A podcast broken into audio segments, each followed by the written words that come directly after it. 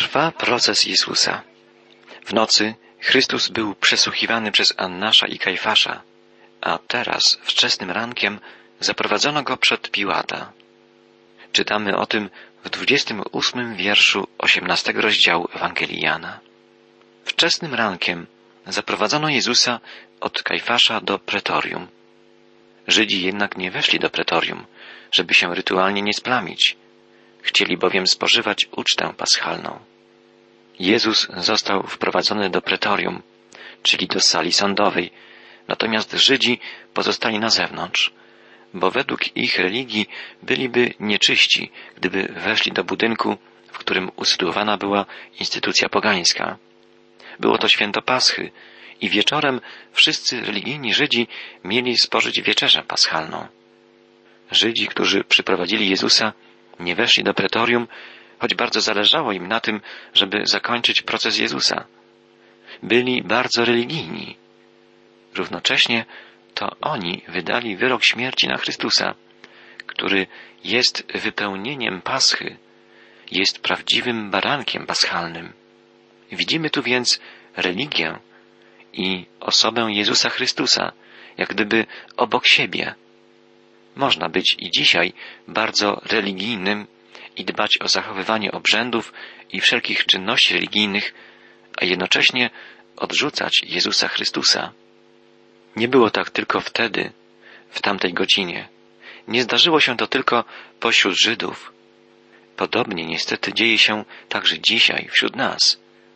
Mój drogi przyjacielu, to spostrzeżenie powinno skłonić cię do zastanowienia. Sprawdź swoje serce. Czy jesteś tylko religijny, czy wszedłeś w osobistą więź ze Zbawicielem, Jezusem Chrystusem, żywym, zmartwychwstałym Panem? Żydzi wprowadzili Jezusa do pretorium, czytamy, sami zaś pozostali na zewnątrz. Spowodowało to, że Piłat musiał wchodzić do pretorium, żeby przesłuchiwać Jezusa i wychodzić na zewnątrz, żeby rozmawiać z Żydami. W czasie dramatu, który będzie się tu rozgrywał, wielokrotnie zmieni się więc scena. Raz będziemy świadkami tego, co dzieje się wewnątrz, w pretorium, a raz tego, co dzieje się na zewnątrz sali sądowej. W 29 wierszu 18 rozdziału Ewangelii Jana czytamy, że Piłat wyszedł do Żydów na zewnątrz. W 33 wierszu mowa jest o tym, że Piłat wszedł do pretorium ponownie, że przywołał Jezusa i zadawał mu pytania. W 38 wierszu czytamy, że Piłat znów wyszedł na zewnątrz, żeby rozmawiać z Żydami. I tak jeszcze kilkakrotnie Piłat wchodził do środka i wychodził na zewnątrz pretorium. Piłat nie przebywał w Jerozolimie na stałe. Zapewne nie lubił tego miasta. Wolał spędzać czas w Cezarei, na słonecznym wybrzeżu. Tam przebywał przez większą część roku. Czasie świąt żydowskich musiał jednak przyjechać do Jerozolimy wraz ze swymi żołnierzami. Był rzymskim namiestnikiem i musiał pilnować porządku w Jerozolimie, gdy zjeżdżali się tu Żydzi z całego świata. W święto Paschy Piłat przebywał więc w Jerozolimie i reprezentował władzę rzymskiego Cezara. Od 29 wiersza 18 rozdziału Ewangelii Jana czytamy Piłat wyszedł do nich i zapytał Jakie oskarżenie wnosicie przeciw temu człowiekowi? Odpowiedzieli Gdyby to nie był przestępca, nie przekazalibyśmy go Tobie. Wówczas rzekł im Piłat Zabierzcie go i osądźcie według swojego prawa. Żydzi odpowiedzieli Nam nie wolno zabijać. Tak spełniła się zapowiedź Jezusa, w jaki sposób umrze.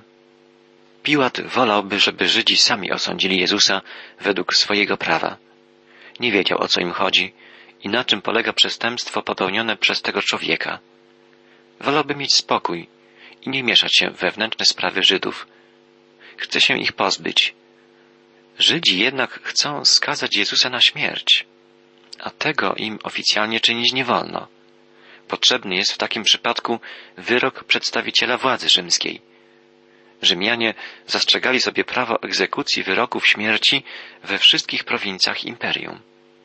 Jan pisze, że w takich okolicznościach wypełniła się przepowiednia Jezusa. Jezus powiedział swoim uczniom, że zostanie potępiony przez żydowskich przywódców religijnych i że będzie przez nich wydany poganom. Chrystus zapowiedział to kilka miesięcy wcześniej, a teraz stoi przed Piłatem, przedstawicielem pogańskiego Rzymu, przyprowadzony tu przez żydowskich przywódców, którzy domagają się dla niego kary śmierci. Gdyby przywódcy żydowscy chcieli wymierzyć Jezusowi karę śmierci zgodnie z prawem mojżeszowym, czego zabraniał im Rzym, musieliby Jezusa ukamienować. Jednak Jezus miał zginąć przez ukrzyżowanie, miał zawisnąć na drzewie, tak jak zapowiadali to prorocy Starego Testamentu. Tymi, którzy mieli prawo wymierzyć karę śmierci przez ukrzyżowanie, byli Rzymianie. Spójrzmy, jak dalej potoczył się proces przed Piłatem. Piłat wszedł z powrotem do pretorium, wezwał Jezusa i zapytał go, czy ty jesteś królem Żydów? Jezus odpowiedział, czy to pytanie pochodzi od ciebie samego, czy też inni ci o tym donieśli? Na to Piłat, czy ja jestem Żydem? Twój naród i arcykapłani postawili cię przed moim sądem. Co takiego zrobiłeś? Jezus zaapelował do inteligencji Piłata. Zadał mu pytanie, czy dlatego pytasz, czy jestem królem żydowskim, że sam się nad tym zastanawiasz? Czy tylko dlatego, że słyszałeś, jak mówili tak o mnie inni? Piłat nie chciał udzielić odpowiedzi na to logiczne i testujące go pytanie Jezusa. Odpowiedział, ja nie jestem Żydem. Twój naród i arcykapłani wydali mi ciebie. Co uczyniłeś? Piłat nie rozumie, dlaczego Żydzi chcą śmierci człowieka, o którym mówi się jako o ich królu. Wyczuwa, że dzieje się tu coś niegodziwego. Chciałby uwolnić Jezusa. Jest wewnątrz pretorium, sam na sam z Jezusem. Żydzi czekają na zewnątrz. Piłat byłby szczęśliwy, gdyby Jezus powiedział po prostu, że nie jest królem. Wtedy mógłby go uwolnić i oddalić oskarżenia przywódców żydowskich. Ale Jezus jest królem. Jezus dał taką odpowiedź, czytamy. Moje królestwo nie pochodzi z tego świata. Gdyby tak było, to moi podwładni walczyliby, abym nie dostał się w ręce Żydów, ale moje królestwo nie jest stąd. Jezus tłumaczy Piłatowi, królestwo moje nie pochodzi z tego świata. Chrystus nie mówi, że Jego królestwo nie stanie się kiedyś królestwem widzialnym, królestwem obejmującym także ziemię. Mówi, teraz królestwo moje nie jest stąd. Pewnego dnia Jezus objawi się jako król, jako król królów i pan panów. I jak prorokuje Izajasz, ziemia będzie pełna poznania Pana, jakby wód, które wypełniają morze. Królestwo Jezusa nie jest związane jednak z panującym na ziemi porządkiem politycznym czy społecznym. Nie można go mierzyć miarami ludzkimi. Nie ma nic wspólnego z historią jakiegokolwiek ziemskiego imperium, czy z powstaniem lub upadkiem jakiejkolwiek organizacji międzynarodowej, takiej jak EWG, NATO czy ONZ. Królestwo Jezusa nie zostanie ustanowione przy użyciu siły, poprzez wojny, spustoszenie, przez nienawiść i przemoc. Piłat jest politykiem, wykonuje swój zawód na zlecenie władz Rzymu. Nienawidzi Żydów, ale musi się z nimi liczyć, bo inaczej mógłby stracić pracę. Jezus pragnie uświadomić Piłatowi, że jego królestwo nie jest królestwem w sensie politycznym. Gdyby królestwo moje było z tego świata, słudzy moi biliby się, abym nie został wydany Żydom, mówi Jezus. Piotr próbował stanąć w obronie Jezusa, ale Chrystus kazał mu schować miecz do pochwy. Królestwo Jezusa nie jest związane z panującym wówczas, ani z panującym dzisiaj systemem politycznym. Nie jest także zadaniem Kościoła ustanowienie Królestwa Chrystusa na ziemi. Czas Kościoła to czas, w którym Chrystus gromadzi swój lud dla swego imienia, jak czytamy w dziejach apostolskich. Biblia uczy nas, że Kościół, czyli Eklesja, to wszyscy wezwani i zbawieni przez Jezusa. Żyją na świecie, ale nie należą do świata. Nadejdzie dzień, w którym Jezus pochwyci swoich wybranych i zabierze ich z tego świata. Potem, przychodząc w chwale, u końca historii, u kresu czasu, Chrystus przybędzie ponownie, żeby ustanowić swoje widzialne królestwo na wieki. Wtedy Piłat twierdził, czytamy, więc jednak jesteś królem. To ty mówisz, że jestem królem, odpowiedział Jezus. Urodziłem się i przyszedłem na świat po to, żeby świadczyć o prawdzie. Każdy, kto żyje prawdą, jest mi posłuszny. Teraz Piłat jest zupełnie zdezorientowany. Jest zagubiony. Jezus powiedział mu, że jest królem. Powiedział mu, że jego królestwo jest prawdziwe, że treścią jego królestwa jest prawda i że przyszedł właśnie po to, żeby dać świadectwo prawdzie. Słowa Jezusa, każdy, kto jest z prawdy, słucha mojego głosu, musiały wstrząsnąć Piłatem. Wsłuchajmy się w prorocze słowa Dawida z psalmu 45, poświęconego królowi. Opowiem czyny moje królowi. Język mój jest jak rylec biegłego pisarza.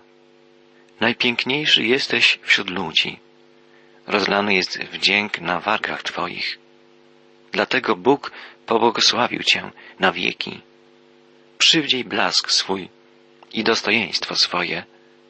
Wystąp w obronie prawdy, pokory i sprawiedliwości.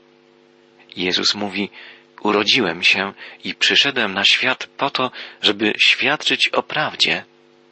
A Piłat na to, cóż jest prawdą? Po tych słowach wyszedł znowu do Żydów i oznajmił im, ja nie stwierdzam w nim żadnej winy. Piłat pyta, cóż to jest prawda? Czy jest to pytanie cyniczne? Czy jest to pytanie szczere? Nie wiemy. Piłat stoi przed Chrystusem, który jest prawdą. Chrystus jest prawdą, jest drogą, jest życiem. Właściwie kto tu jest sądzony? Jezus czy Piłat? Kto musi opowiedzieć się po stronie prawdy albo jej zaprzeczyć? Apostoł Jan pisze w zakończeniu swojej Ewangelii, że opisał wszystkie te wydarzenia dlatego, żebyśmy uwierzyli, że Jezus Chrystus jest Synem Bożym, Zbawicielem świata, że Chrystus jest prawdą. Drogi przyjacielu, czy zadałeś sobie pytanie, czym jest prawda? Czy Chrystus jest dla Ciebie prawdą? Czy jest dla Ciebie rzeczywistością? Prawdziwym, żywym Panem i Bogiem? Piłat nie wie, co czynić, nie podejmuje żadnej decyzji. Wychodzi ponownie do Żydów i mówi, ja nie znajduję w nim żadnej winy. Jest jednak taki zwyczaj, że w święto Paschy uwalniam wam jednego więźnia. Chcecie więc, bym uwolnił wam króla Żydów? Piłat chce uniknąć w dalszym ciągu odpowiedzialności za podjęcie decyzji. Chciałby uwolnić Jezusa i zakończyć całą sprawę. Proponuje więc uwolnienie jednego z więźniów, co było zwyczajem w dniach świątecznych. Ale w ostatnim wierszu osiemnastego rozdziału Ewangelii Jana czytamy Wtedy zaczęli głośno wołać Nie tego chcemy, ale Barabasza. Uwolnij Barabasza. A Barabasz był zbrodniarzem. Piłat nie przypuszczał, że żydowscy przywódcy religijni zdołają przekonać lud i tak go podburzyć, żeby zażądał zwolnienia Barabasza, a nie Jezusa. Kontrast pomiędzy tym zbrodniarzem a Jezusem był przecież tak ogromny. Ale Piłat nie docenił zacietrzewienia religijnych ślepców i ich nienaturalnej nienawiści, jaką darzyli Jezusa. Teraz, żeby uwolnić Jezusa, musiałby zdecydowanie stanąć po jego stronie, co mogłoby spowodować, że Żydzi oskarżyliby go o to, że jako rzymski namiestnik nie broni autorytetu Cezara, lecz ujmuje się za człowiekiem, który ogłasza siebie królem Żydów. Piłat nie może podjąć takiej decyzji. Nie uwalnia więc Jezusa, mimo że nie widzi w nim żadnej winy.